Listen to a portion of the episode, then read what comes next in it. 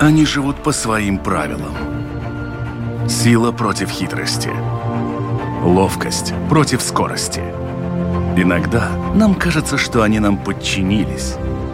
Или что знаем о них все. Но чаще это не более чем заблуждение. О нас в жизни животных и о них в нашей жизни. В программе «Дикая натура». Герой этого выпуска программы «Дикая натура» – самый маленький пернатый хищник нашего континента, а еще обладатель ряда уникальных навыков, которых нет ни у одного более крупного собрата. Бесстрашный боец, способный атаковать добычу, равную себе по размерам. Любой, кто видел эту кроху, расплывается в улыбке умиления. Но именно это часто становится причиной, по которой эти микросовы страдают от людей. Знакомьтесь, его мимимишное величество – воробьиный сыч. Меня зовут Дмитрий Шандро, а мой собеседник – орнитолог Латвийского государственного музея природы Дмитрий Бойко. Дмитрий, здравствуйте. Добрый день. Итак, наш сегодняшний герой, в общем-то, обладатель огромного количества эпитетов и не меньшего количества лайфхаков, которыми, в общем-то, птицы, ну, наверное, многие даже и не славятся и не пользуются. Он и маленький, и удаленький, и еще много всего разного. И это воробьиный сыч – Насколько я понимаю, в общем-то, и насколько я видел живьем эту птицу, наверное, понятие воробьиный наиболее точно определяет размеры. Вот э, для того, чтобы люди понимали, вот насколько мелкая эта сова. Ну, сова настолько мелкая, что когда люди ее видят, они думают, что это не взрослая птица, а может быть птенец э, совы, хотя это взрослая птица. В принципе, она больше воробья, я бы сказал, наверное, со скворца, но вот э, размер тела где-то 15-17 сантиметров, то есть это, ну, не совсем, так сказать, много, то есть это от кончика хвоста до конца головы, Э, так что, ну, в принципе, такой мини-скворец, я бы сказал. Вот такая вот э, сова, ее называют и сычиком иногда, поскольку сычи все-таки чуть-чуть э, побольше. Ну и увидеть в лесу, в принципе, практически нереально. Но вот сейчас у нас все-таки еще ну, зима какая-никакая, люди подкармливают много птиц, и иногда эту птичку, воробьиного сыча, можно увидеть и у кормушек. Так что не в лесу, в естественной среде, а даже, так сказать, в саду где-нибудь. Но по своему цвету на воробья ведь он, в общем-то, похож. Ну, или на любую стандартную сову. То есть это такая покровительственная окраска, какая-то коричневая, немножко в крапушку какую-то. Э, да, живот, грудь светлые, ну, практически белые, с э, различными пятнами, спина крылья потемнее, тоже с такими белыми пятнышками, все потому что все-таки птица э, должна сливаться со стволом дерева, и поэтому, ну да, нет у нас таких ярких э, сов, все они серенькие, чтобы от друг друга, если так сказать, можно спрятаться, потому что воробьиный сыч все-таки может быть добычей и пропитанием других более больших сов, да, поэтому а, окраска такая, да, у нас маскирующиеся. И увидеть не просто эту птичку, но проще все-таки услышать, как и любую птицу. Да, у меня вообще сложилось впечатление, что он может быть добычей любых хищных птиц, в общем-то.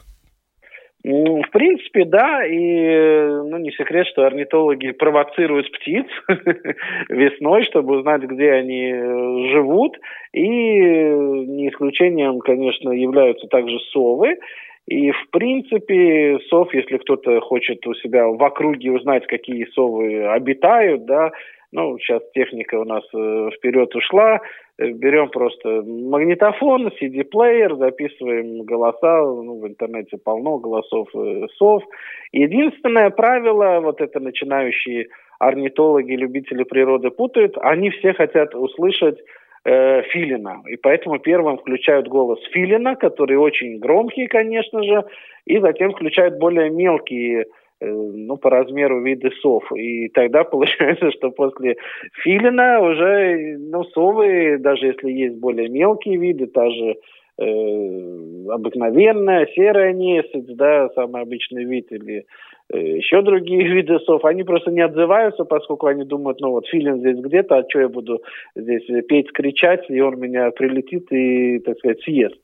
Да, поэтому, если хотим вот э, воробьиного сыча, тогда с него надо начинать. И вообще в 2004 году ну, латвийские орнитологи, наверное, больше для себя открыли такой феномен, который назвали феномен э, Вариса Лепы, да, это такой орнитолог у нас был, э, который совсем случайно открыл, что воробьиного сыча не надо провоцировать ночью, как другие виды сов. Потому что оказалось, что ну, за три часа до захода солнца, три часа, ну, примерно после восхода солнца, а даже иногда и в середине дня, воробьиного сыча можно спровоцировать э, ну, голосом, то есть в такое ну, дневное даже время, можно сказать, или в сумеречное время, да, но не глубокой ночью, как это раньше делалось, и считалось, что воробьиных свечей у нас, в принципе, меньше. И одни из первых оценок было, что там где-то одна, две, три тысячи пар, да, это лет, наверное, 20 назад. Но последние учеты нам показывают, что э, ну, количество, скорее всего, не увеличилось воробьиного сыча, но если знаем, как их э, найти, как их опознать, спровоцировать, то последняя оценка у нас, что где-то от 4 аж до 9 тысяч э, пар могло бы гнездиться воробьиного сыча. Так что видите, провоцировали ночью, они редко отзывались, потому что она не такая нетипичная ночная все-таки птица, да, а вот сумеречное время, рано утром, поздно вечером и даже днем она отзывается намного лучше и охотнее, чем ночью. Поэтому такой человек просто сидел, думал, тренировался, так сказать, голоса, это просто, ну, ну, насвистывать там надо, сам я не умею, но, в принципе, кто почаще свистит, у того получается. И он буквально вот сидел в лесу, посвистывал, тренировался голосу, и был удивлен, когда э, буквально там в нескольких метрах прилетел воробьиный сыч и на него смотрел, да.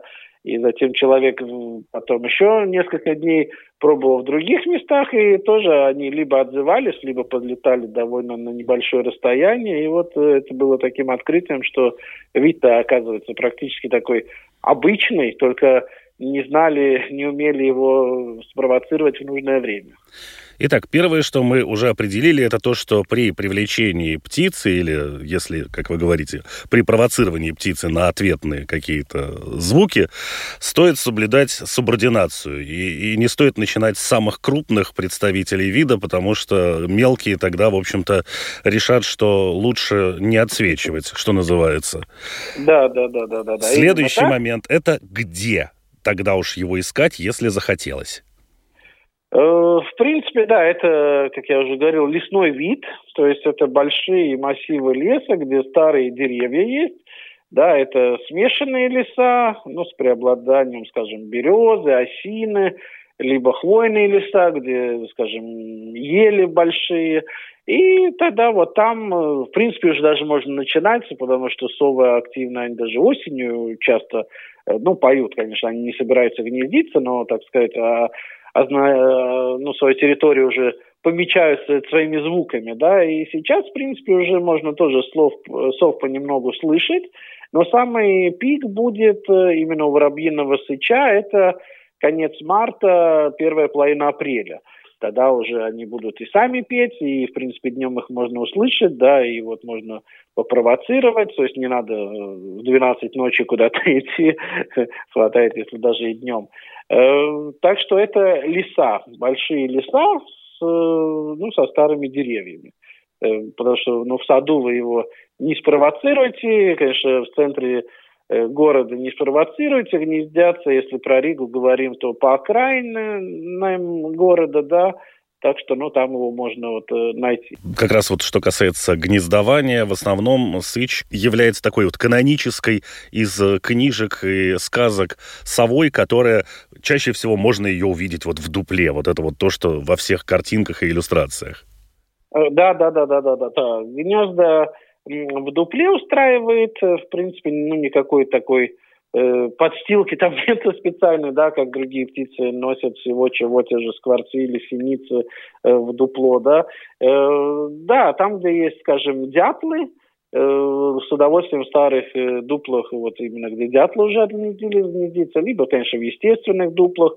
Можно также делать и специальные дуплянки для воробьиного сыча, но, на мой взгляд, и, в принципе, ну, кто занимается совами, говорят, что это довольно неэффективно, там должна быть определенная высота, размер, то есть, ну, привередливый воробьиный сыч, чтобы э, гнездиться ну, именно вот в дуплянках, которые человек ему делает, да, и тогда надо вывесить действительно очень-очень много, чтобы, ну, хоть там в одном, в двух загнездился он.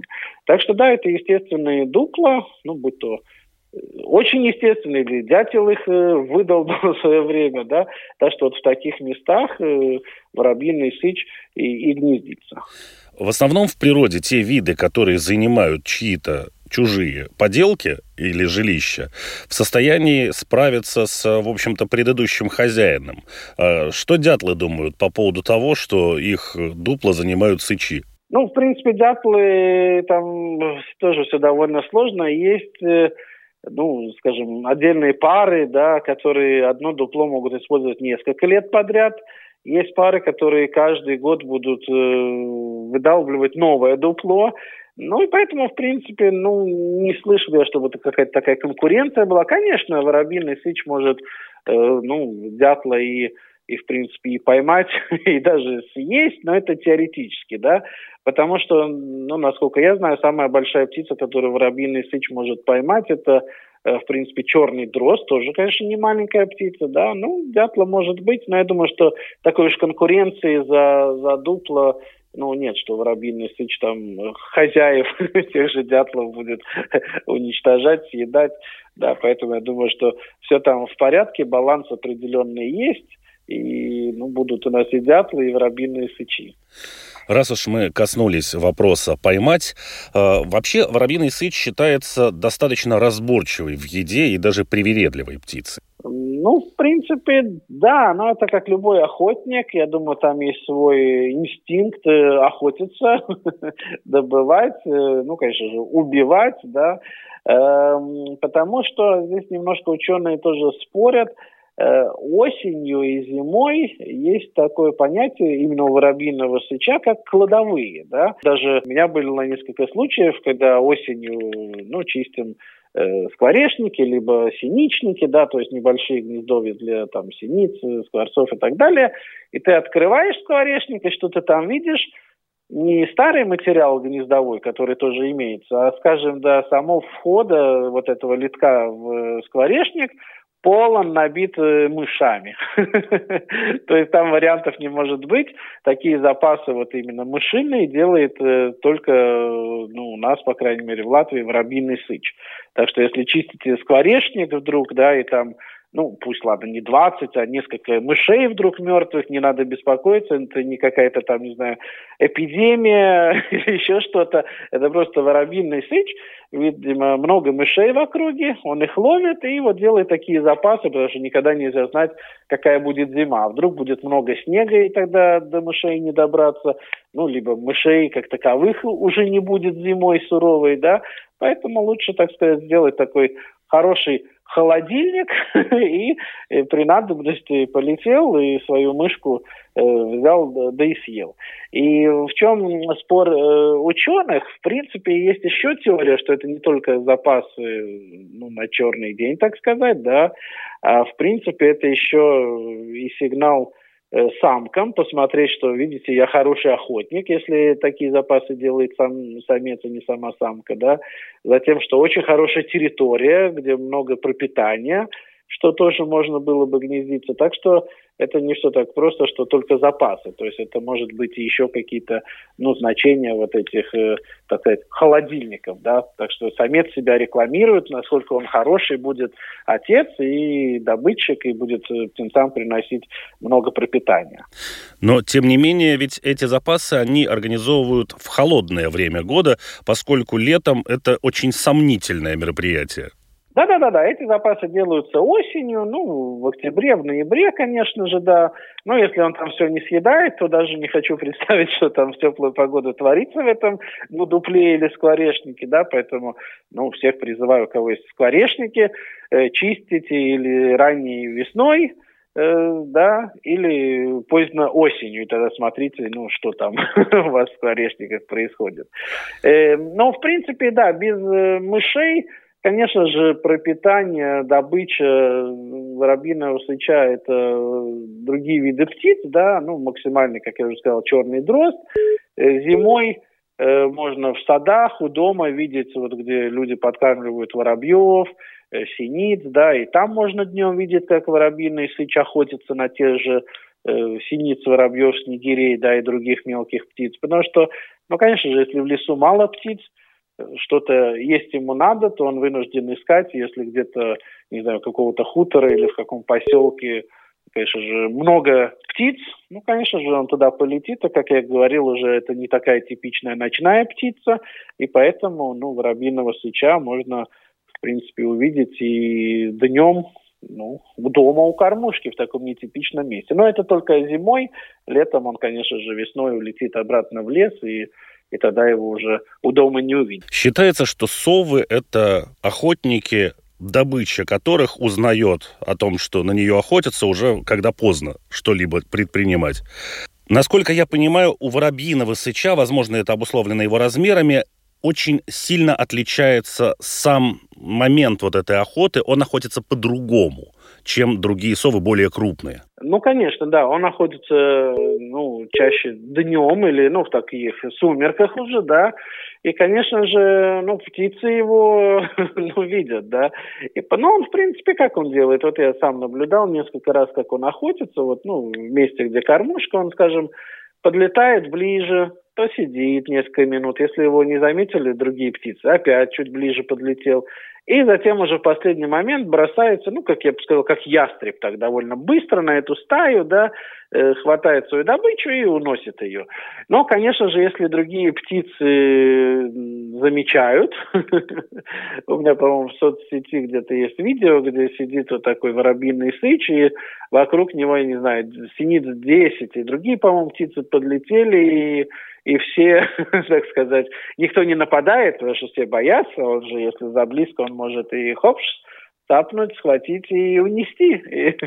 Да, но шум, гам стоит невероятный, и даже есть шутка у орнитологов, если в гнездовой период, ну вот, скажем, март, апрель, хочешь сосчитать, узнать, какие виды синицы сколько ну, в ближайшем лесу э, будут гнездиться, ну тогда вот э, то свести как э, воробьиный сыч, и тогда все местные синицы слетятся, и тогда можно и, и количество, и виды отметить, да. Эм, ну, так что, ну да, такой вот маленький хищник, и в принципе не только птицы и мыши его добыча, да, когда тепло, конечно же, это могут быть и большие насекомые, и ящерицу он может, конечно, э, поймать, да, то есть, ну, все, что движется, шевелится. В литературе даже есть, что летучих мышей, да, ну, не знаю, ну, не оспариваю, может, и такое может быть, да.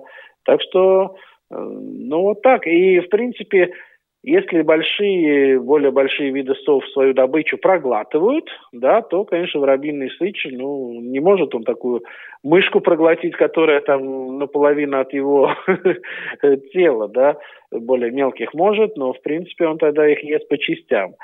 И, кстати, он тоже такой, ну, так сказать, гурман, потому что если, вот, скажем, тех же мышей много, ну, вот в его запасниках, в холодильниках, да, то он, в принципе, что делает? Он не съедает всю птицу, ну, когда видит и чувствует, что за много добычи, а он просто выедает мозг, да, так что, ну, то самое полезное и самое вкусное, так что, видите, и, и такое бывает.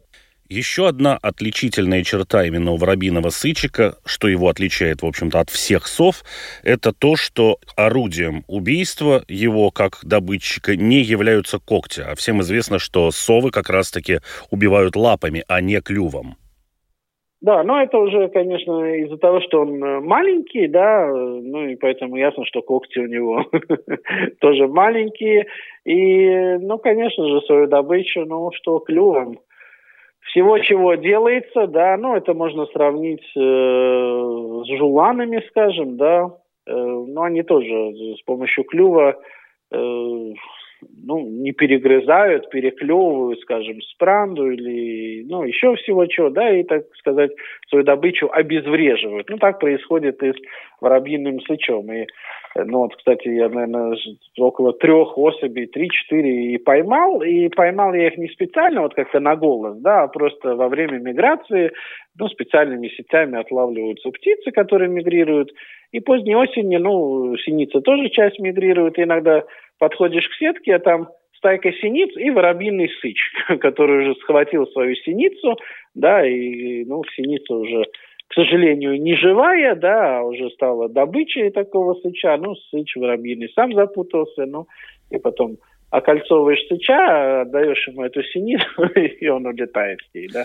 Так что и такие случаи бывают. Так что очень все быстро там происходит, не так, что там, не знаю, если он поймал птицу, она будет там мучиться или мышка, да, ну, у него уже свои инстинкты, и он ну, убивает, чтобы лишний раз не шевелилась, и чтобы без проблем взял и съел. А вот вы упомянули, что вот эти вот кладовые еще могут быть показателем успешности охотника, например, самца, э, для того, чтобы заинтересовать и покорить самку.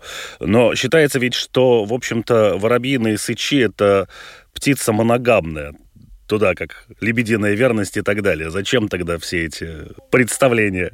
Ну, моногамность, в принципе, в литературе, да, такое упомянуто, что моногамные, но все-таки птица небольшая, и все-таки, ну, смертность какая-то присутствует.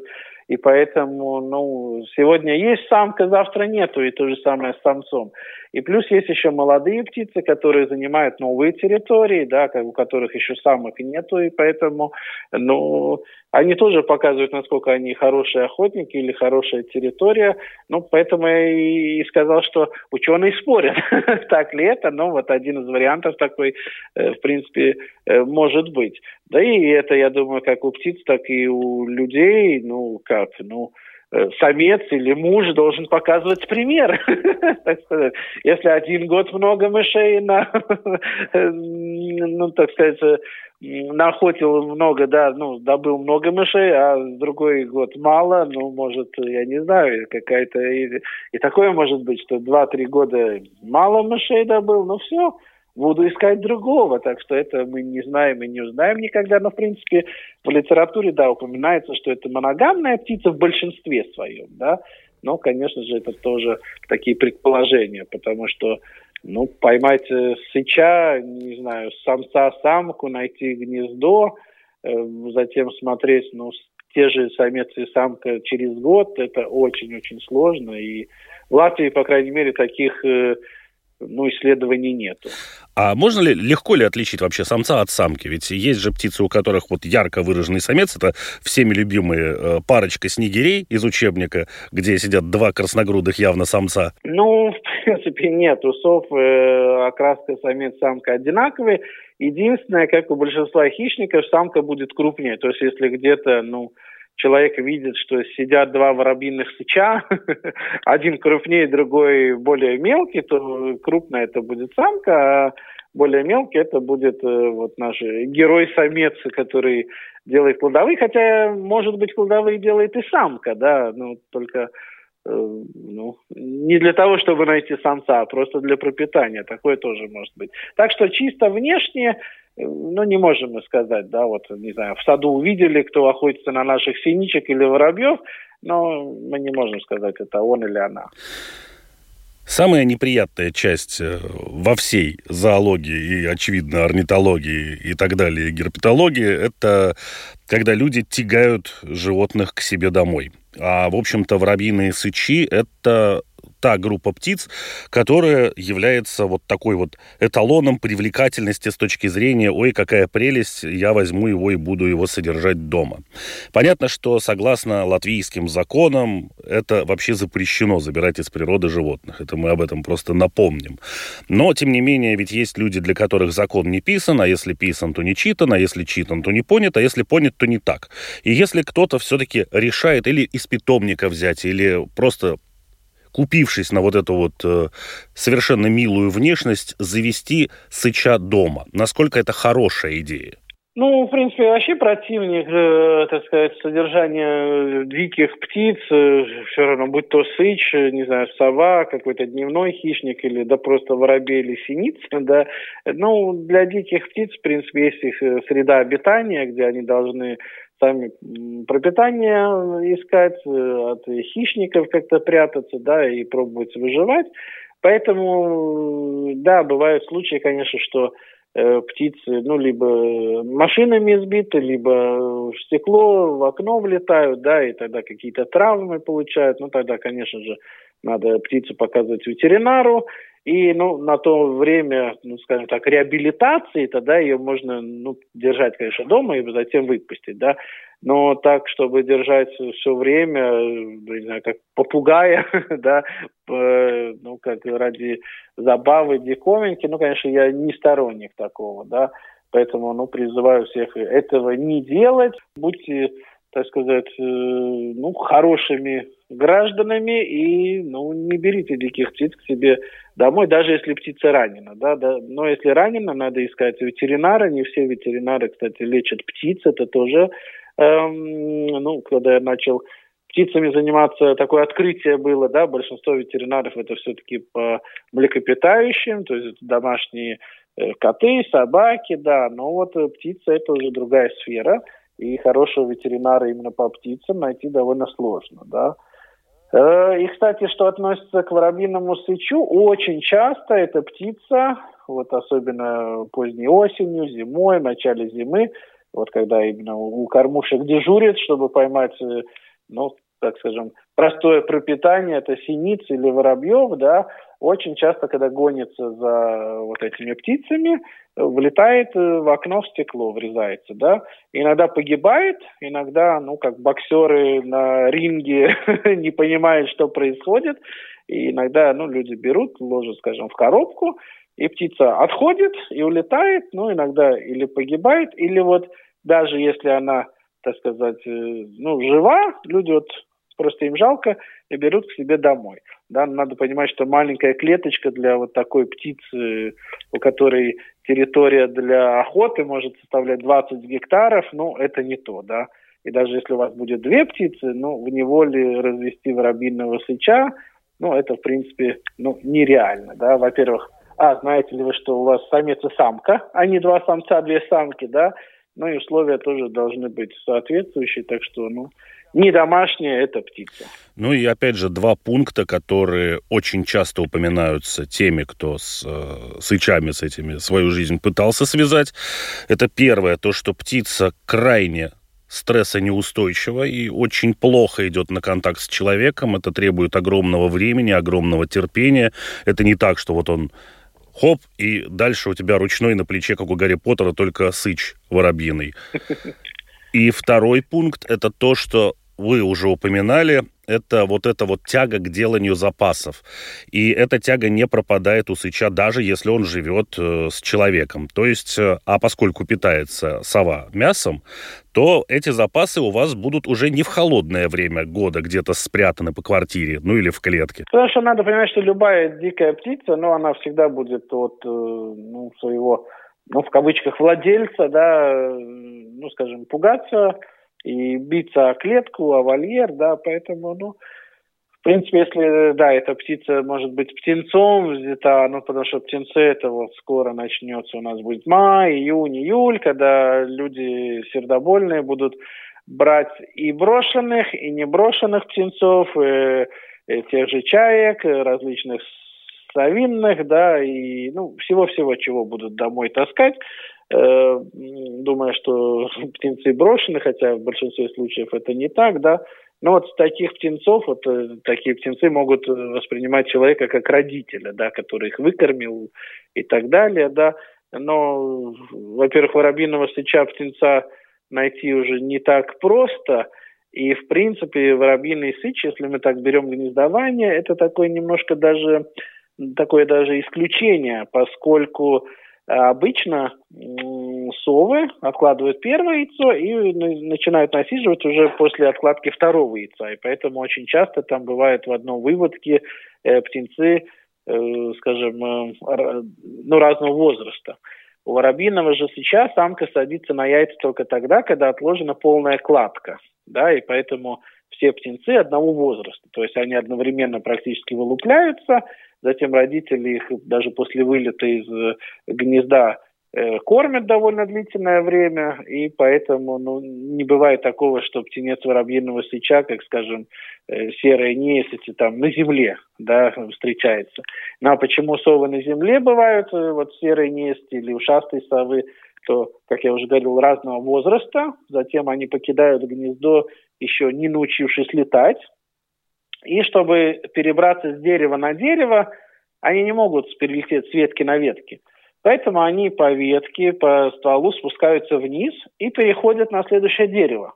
Затем, ну, когти-то у них хорошие, забираются на следующее дерево.